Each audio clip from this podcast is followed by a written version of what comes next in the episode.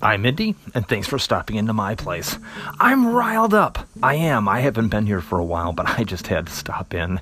I saw this, and I haven't, you know, I haven't seen anything quite like this since the flat earthers uh, tried to shoot off their um, their rocket. But yes, yes. Ha- have any of you heard that uh, Israel had a private lunar lander? Did anyone?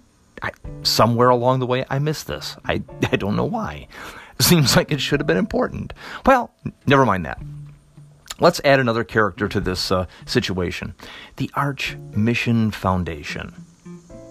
Now, these folks want to put kind of an archive of human beings around the entire solar system to protect, you know, make sure that uh, humanity is known if something you know happens here. So they they this is their thought, their plan. Well, they they, came up with this package that would go on the Israeli lunar lander. Okay, uh, and it's called the Lunar Library, and it came complete with uh, DNA. Um, uh, the, the gentleman here, the, I don't know if it's a scientist, but the but the lead person here at the Arch mission was um, Spivack. Spivack was the name, and uh, he even put his own DNA on there 30 million pages of human knowledge, which after this project, I think we could eliminate. we, could probably we could probably cone it down to about two pages of knowledge because this. So yeah, uh, that and here's the important part: thousands, thousands of tardigrades. Okay, wait. I know what you're thinking. What's a tardigrade? tardigrades are the most indestructible little life thingy on our planet. They're microscopic, super teeny, but you can't kill them. No, they can live in the vacuum of space. They can survive temperatures up to 304. I guess they die at 305. I don't know, but up to 304, you're good. Uh, let's see what else can they do. They can live dehydrated, I uh, frozen. I think they've known one to live frozen for over 30 years. I don't think we were checking them before that, so they, they just live a lot longer. We just don't know.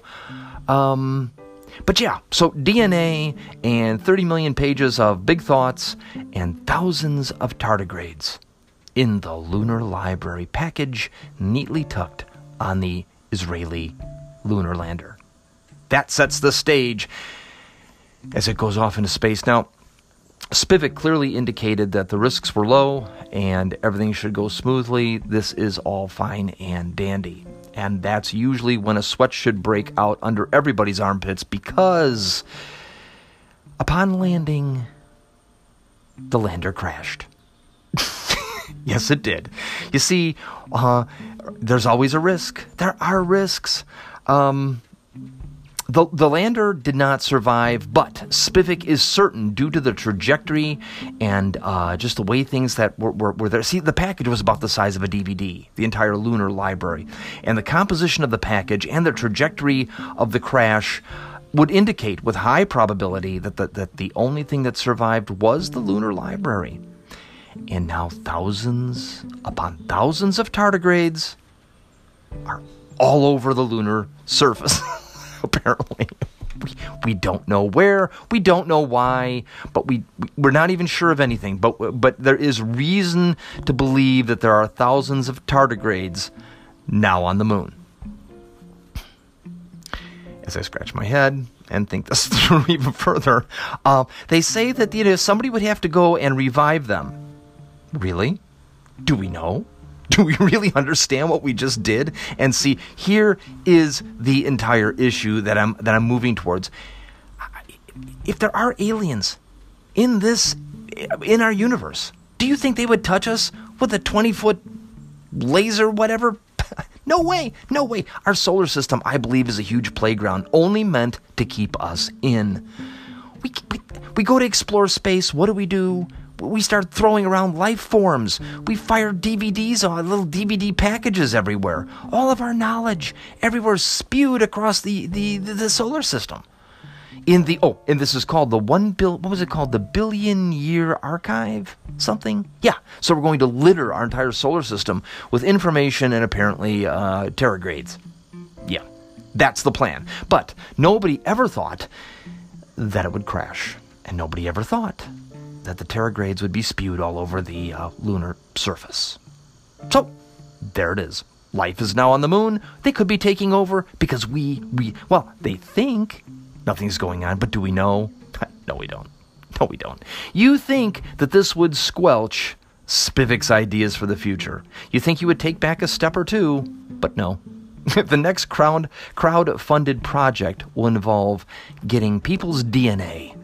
Because there is some DNA in this project, but no, they want more. So you can get involved in the next project and send your DNA off to the moon, where it'll probably crash land. now, here's the part, gang. Here's where I need your help. If you're listening to this podcast, there's a way to respond with your voice. I, this need think and come up with the plan here. I'm going to give you my plan. Aliens land on the moon. Tardigrades somehow get into their ship. Tardigrades don't work well with aliens. Aliens start to die and aliens track it back to the DNA that was left near the tardigrades on the moon. Yes, something along those lines. See, this this is a movie in the making. This is beyond this is beyond flat earthers. I didn't think it could get worse, and yes, it has, and it did. Spivack's project. Yeah. So I tell you what, you come up with you come up with your story as to the way this is going to end, and if you can find the um, the voice button wherever you're listening, go ahead, send it to me. I'll put it together because I want to hear all the creative stories on how this tardigrade situation is going to pan out. And there you have it. This this is why we shouldn't. No, I feel like a parent. I really do. Just looking at the world, going, no, don't. Really, no. Anyway, get a message to me. I'll get it on the air. I'm Indy, and I'll talk to you.